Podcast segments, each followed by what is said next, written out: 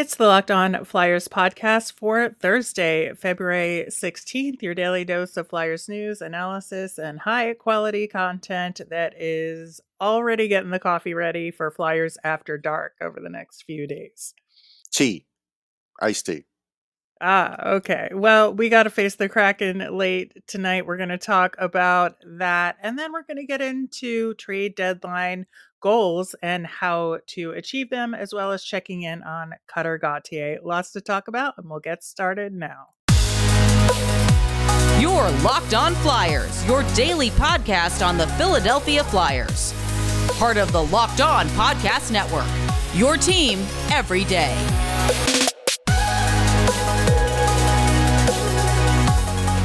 Hello, I am Rachel Donner. You can find me on Twitter at rmiriam. I'm here as always with Russ Cohen, who is on Twitter at Sportsology. Thanks for making us your first listen every day. You can follow the show on Twitter and Instagram at Locked On Flyers. That's where you'll keep up to date on all the Flyers news, our episodes. You can also email the show at lockedonflyers at gmail. Locked On Flyers is free and available on Apple Podcasts, Spotify, wherever you listen to podcasts. So subscribe. You'll get all of our episodes here on the Locked On Podcast Network. Plus, we're over on mm-hmm. YouTube, so subscribe there as well. Russ, uh, we've got Flyers versus Kraken part the second tonight just a quick programming note because of that we're not going to put out the friday episode until uh, friday morning because uh, again with the late game we're gonna we're gonna record friday morning. So uh, keep an eye out in your feeds then but yeah. um what's interesting about this like home and home against the kraken for the flyers is that the kraken actually played a game in between So it's not really a home and home for them, uh, but the Jets beat the Kraken in a shootout uh, between that last game and the upcoming one tonight.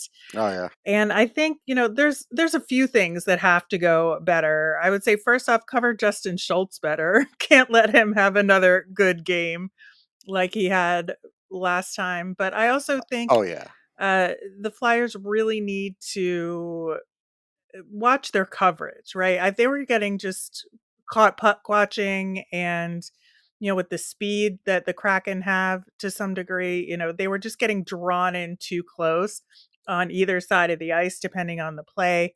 They really have to keep an eye out for that and make sure they're covering back door and those passes especially through the neutral zone that the kraken can pull off. Yeah first and second periods weren't great. They had the scramble in the third kind of made it close but but the Kraken were taking it to him for a while, and you know, look, they've they you know they made a minor move. They shored up their defense. They're a fast team. Flyers have trouble with fast teams. Uh, Flyers are going to have to you know have a, a good game plan, and they're going to have to try and do better on the power play. Like end of the day, you know that could be a difference of the game again if it goes to overtime. Well, they're one and nine in overtime, so we know about that. right please, especially since the game is that late, regulation, whatever the outcome yes. is of the game.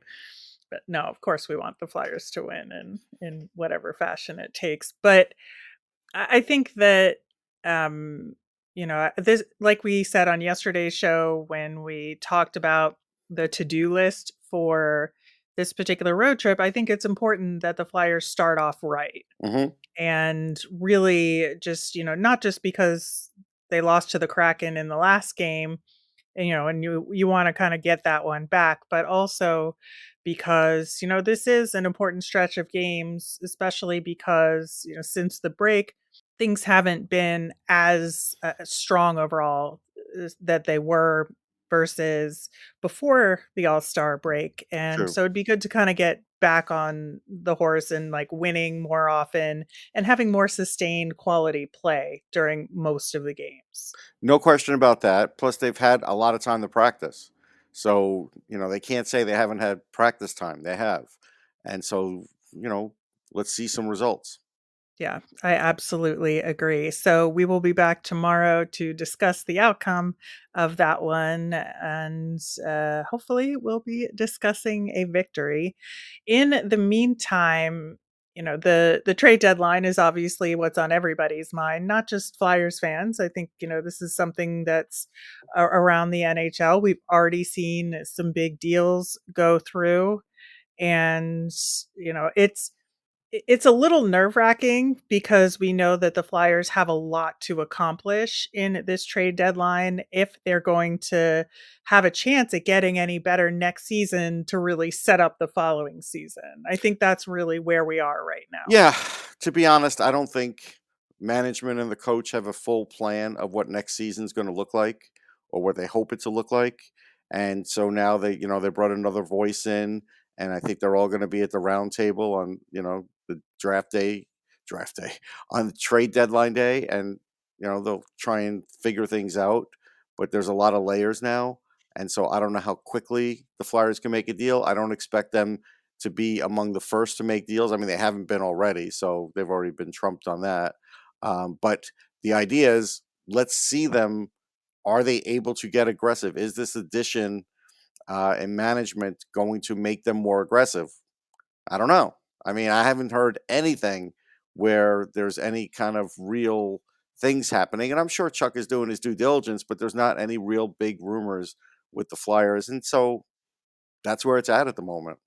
Yeah, I think it's going to be real tough this year with as many teams as there are making earlier deals before trade deadline day in order to maximize the value of potential assets it is a delicate balance don't get me mm-hmm. wrong you know but it just doesn't seem as though there's any bidding war out there for any of the flyers assets so it may be that they'll have to take you know, if they're going to take less than what they think they should get for anybody on the Flyers right now, they should do it earlier rather than later.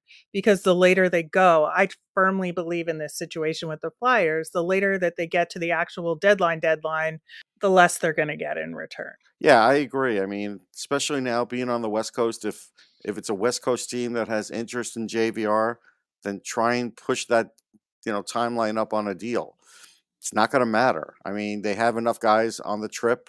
They could always get one out there. Again, with the magic of airlines, uh, that could happen. And so nothing should really hold them back. But I think John Tortorella might hold them back. It's entirely possible that that happens. I think, you know, for me, one of the biggest goals for the Flyers should be to get if one, if not two second round picks for the next couple of drafts. So I'm okay with getting a 2024 draft pick, but I think that, you know, uh, getting a 2023 would be better obviously, but the Flyers don't have second rounders for the next two drafts. And I think those are crucial picks. And given the assets that the Flyers have, for me, the goal is to get to is the reach, get both drafts covered in terms of having a second round pick. Um, and, you know, if you have to settle for one, fine, based on the deals that you make. But that that would be my first goal. Yeah, I mean, for JVR, if it's 2024, fine. I get it. Uh he hasn't had a great season. I totally understand. If it's for like Provorov, Sanheim, Konecny, exactly, and you want it to be 2023, especially if it's a contender, uh, the pick's already going to be you know in the late 20s. You know, push for that. Push for that in the first round. If it's um, because if you get a second round, it's going to be a really late second, and you know if you get like a second and two thirds, you know you start dealing with that you're now like, yes, you have more picks, so you have more chances, but now you have more low percentage chances, and that's that's a worry too. You don't, you know, sometimes um, GMs will go out there and get this basket full of picks, but again, a lot of times that could come up empty in the end. You know, that is a huge factor there. Uh, the Flyers, at least for me, should have some other goals in mind. And we are going to talk about those and how to get there coming up next. The midway point of the NBA season is here, and now there's the perfect time to download FanDuel, America's number one sports book. Because new customers get a no sweat first bet up to $1,000, that's bonus bets back if your first bet doesn't win. Just download the FanDuel Sportsbook app. It's safe, secure, and super easy to use. Then you can bet on everything from the money line to point scorers and threes drained. Uh, tonight you can go maybe uh, Phoenix over the Clippers. Uh, that looks pretty good. Plus, FanDuel even lets you combine your bets for a chance at a bigger payout with a same game parlay. So don't miss the chance to get your no sweat first bet up to $1,000 in bonus bets when you go to fanduel.com slash locked on. That's fanduel.com slash locked on to learn more. Make every moment more with FanDuel, an official sports betting partner of the NBA. So, Russ, uh, getting back to the Flyers trade deadline goals, you know, I mentioned before, really next season to me is about putting together the puzzle pieces and moving things around in the Jenga. I'll f- figure out as many games as I can come up with to talk about as Yes. a metaphor. I like But uh, you really, it's setting up the 24 25 season as to be to be the big step forward, right? And the reason why I'm thinking along those lines is because first of all, that's when the Tony DeAngelo contract is up. And so I that'll clear a significant amount of cap space this that year and I think it'll be able to create an opportunity for the Flyers to really shape what the blue line is going to look like on the team then. I- I- s- and then the other factor is that Carter Hart's contract will be up that year. And so the Flyers are, are I firmly believe he will still be a part of this team. Uh, you know, knock on wood that something crazy doesn't happen. And um, you know, they're gonna either have to re-sign Sandstrom if if he's who they go with and or sign Sam Ersson then. And so as the backup you know in terms of having a clear goalie core and so given those i think two important factors here that's why everything really has to point toward getting the cap ready for that particular season more so than next season where they can just kind of put some band-aids there as they need to to get through it to set themselves up properly for that following season Yeah, it's going to be a real battleship at the uh, trade deadline and a Connect Four in the uh, in the summer. uh, but I would say this: uh, I tend to agree with you about the goalie situation, but you never know if he is getting frustrated, and you don't know as far as Carhart, you don't know um, if he's all in on this game plan. Because if we're a little, you know, muddy about it, I'm sure the team is too. So that's something that has to get defined this summer when they go talk Yep. to him and have an idea of if he's going to stay, because that's what they should do. Uh, as far as the deadline, you got to clear as much cap space as possible. And so, you know, again, even if you feel like if the team feels like Nick Seeler is such a good deal, whatever, fine. He's not as much as cap space as far as just a little bit of cap space, a pick, whatever. You've got to gain assets. You've got to gain any kind of cap space you can get because again, you because they're not going to rebuild fully. They're not going to. Like they're not going to admit that, say that, whatever. They're still going to do some things uh, in free agency, and so you want them to have some ability to do some moves that you know the coach signs off on that he says yeah i need that kind of player because you know you're going to have to that's going to have to happen. He took over a team this year that he probably wouldn't want half the players.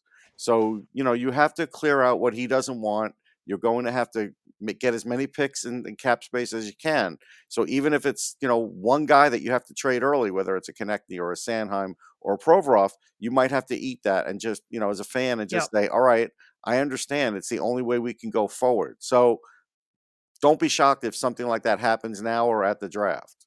yeah i definitely think and if you add risto to that list Yeah, he could be too.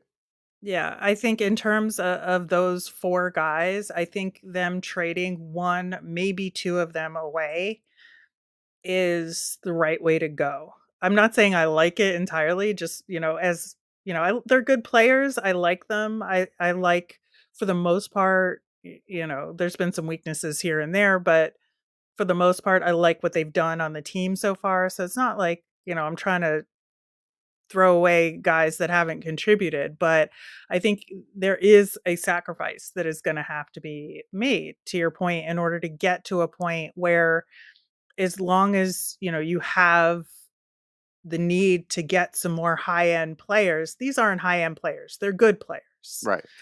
And, and you, that and that's what they talk about getting those high end players. Plus, assuming we get a quality draft pick this year and Cutter Gauthier are going to come in, uh, like I said, in that following year, right? There'll be space for them.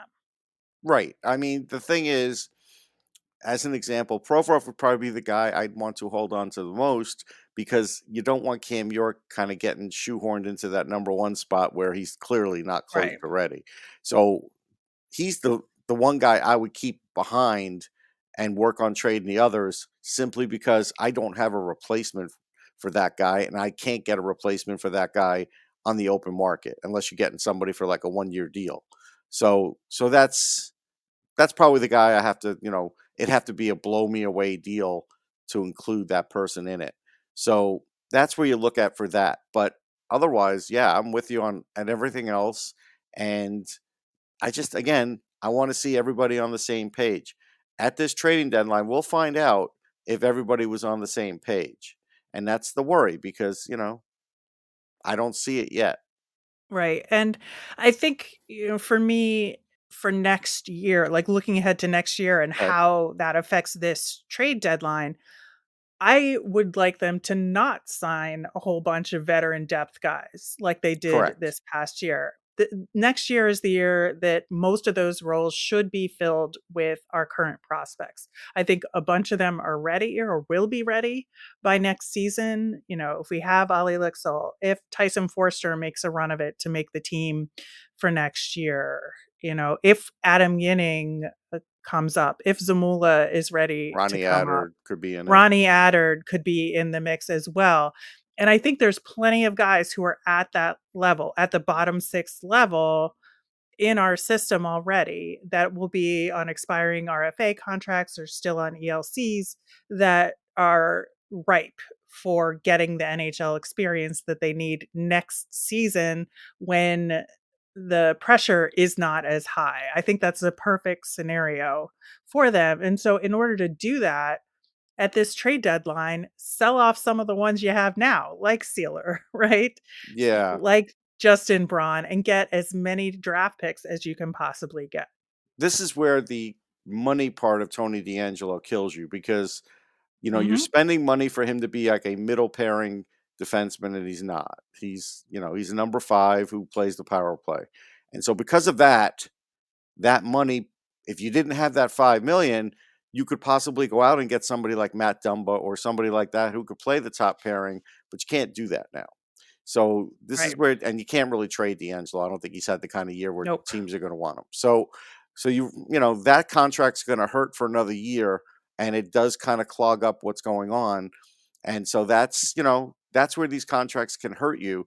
Uh, that one is definitely one of them. And you know, again, if somebody comes calling for Travis Konecny, hey, you got to make the deal. I get the kind of year he's having, but we also know that you know when the Flyers are ready to play um, playoff hockey, he's going to have to play more responsible, and that's probably going to cut down on his points. So maybe it's better to trade him in his high point year. Uh, that's never a bad move. So that's what you have to look at. There's still going to be a moment where these other young guys come in and they're going to need a year or two to develop. And that's why if someone asks me, I think it's at least three years off until they're anything and I think they pushed it off by a year and a half, and that that's hurt them. Yeah, I think so too. And again, like we're saying, clear that cap space. Yep. Like you have never cleared cap space in your life, Chuck yep. Fletcher.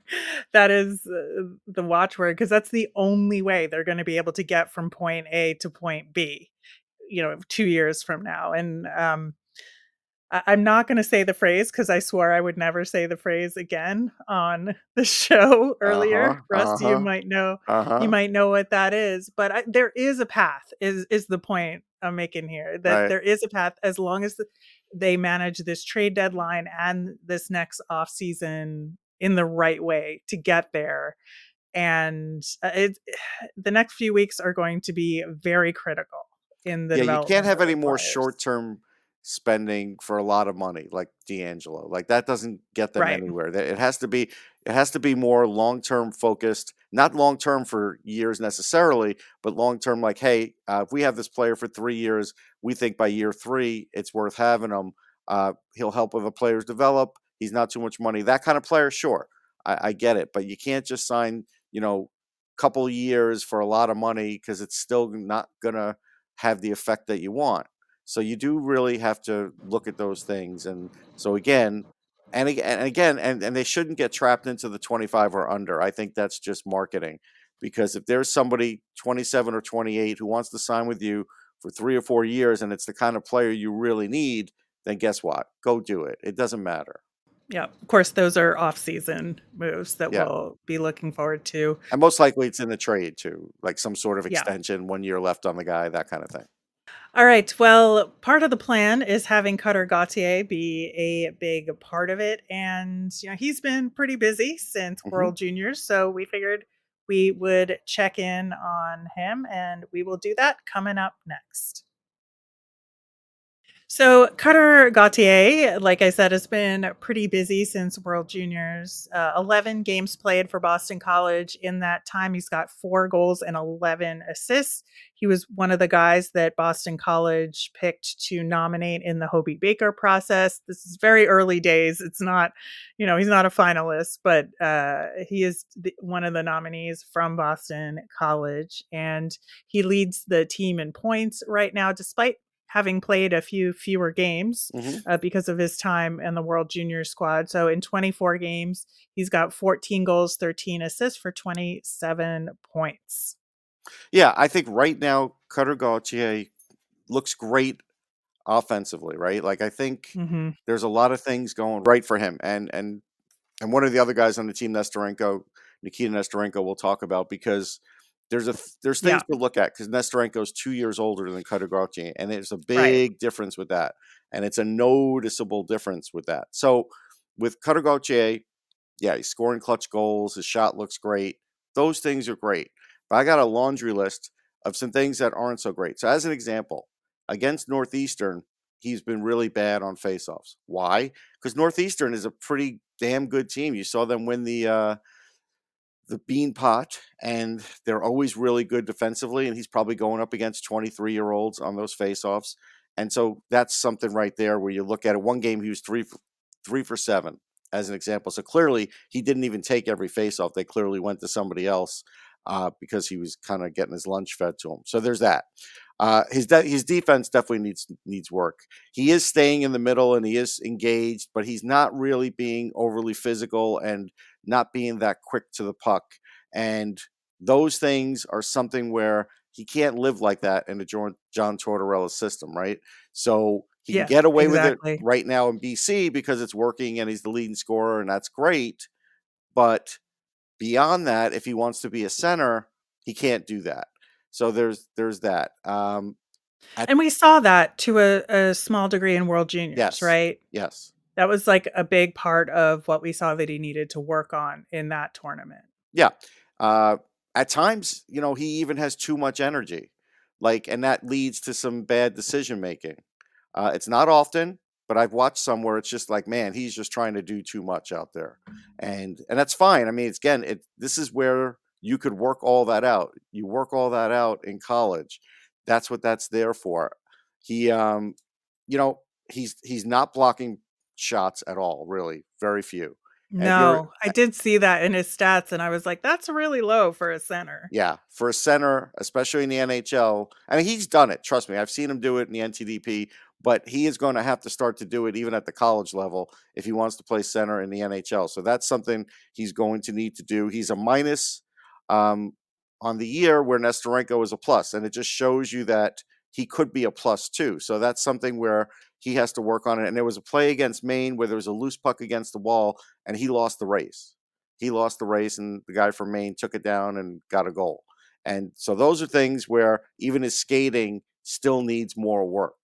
And so this is why I'm voting, and I know you are, for him to stay in school. And I think he will.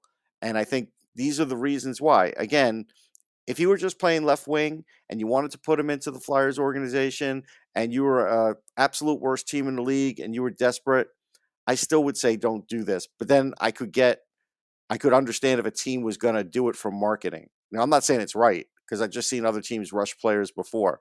But the Flyers already know they're not a good team for next year. So there is absolutely no reason to put pressure on him to come out and rush things. If the Flyers do this right, they say, hey, listen, this is what we like. We really love what you're doing. Go back another year. Go play with Will Smith. Go try and win a national championship. Be supportive that way. Don't put pressure on him to come out. That's the way I would handle it. Yeah, and I know he puts pressure on himself Yes. to be the best of the best, and he wants to kind of fast track his Mhm. career to the NHL. But yeah, I firmly believe that extra year, uh, you know, especially like you said, with uh, Will Smith joining the team next year, I think that'll be great for him. And uh, you know, if you just look at his play, for example, in the Beanpot, which just took place, that's a high pressure Yes. situation, right? So for those Boston teams, you know, the bragging rights part of it is absolutely huge and those rivalries are massive. And Boston College lost in the semifinals of that tournament to Harvard. Cutter scored late in the third to tie it up. There was like a minute and a half to go. Um, he took a shot through a ton of traffic that uh, just like I think it just sort of happened to go in because of the screens. It, it was one of those goals that it's good that you shot it, but it was a seeing eye goal. Absolutely. Absolutely. And, you know, then, you know, Harvard scored with 1.5 seconds left in that overtime to win that game. It was must have been heartbreaking Oh, yeah. for for Boston College, but you know, you sort of compare Cutter Gauthier's play like you were alluding to earlier to Nesterenko's play on the team and it was you could see just that extra experience Yes. and Nesterenko's goal in that game where he just cut his way through Yep. traffic and score like what a beautiful goal in that game and if you sort of compare his play and his acuity to what Cutter Gauthier is you can see that Cutter Gauthier has the pieces but he really needs to put them together better and time will do that for him Yeah, no question. I mean, that's that's a big deal. I just always go back to look, Jonathan Toews spent two years in college. How did that work Mhm. out? I mean, you gotta just do what you gotta really do well sometimes. Yeah. Uh, in the consolation game against BU in that tournament, he had two assists.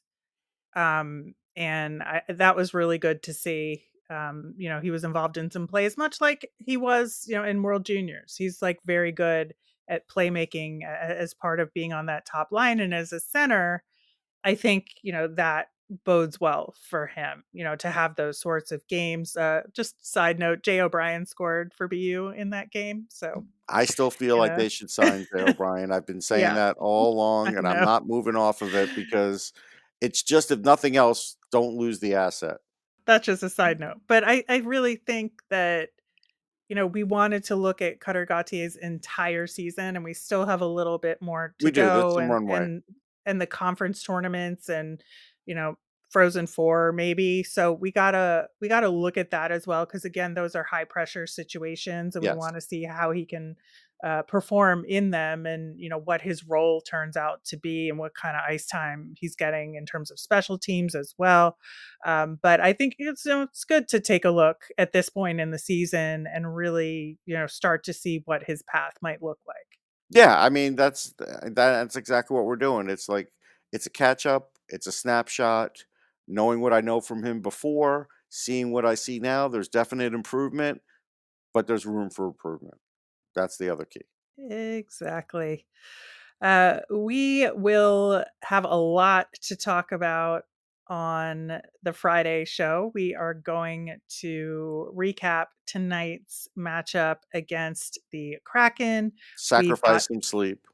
Sacrifice some sleep. Uh, we've got another late one against the Canucks to talk about, and they've been busy.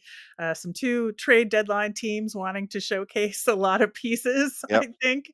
So it should could be an interesting matchup, Oh yeah. actually, just given all of that. So we're going to talk about that as well. Uh, as a reminder, we always want to hear from you. So send in mailbag questions via Twitter at Locked On Flyers. You can email us at lockedonflyers at gmail or you can comment over on YouTube.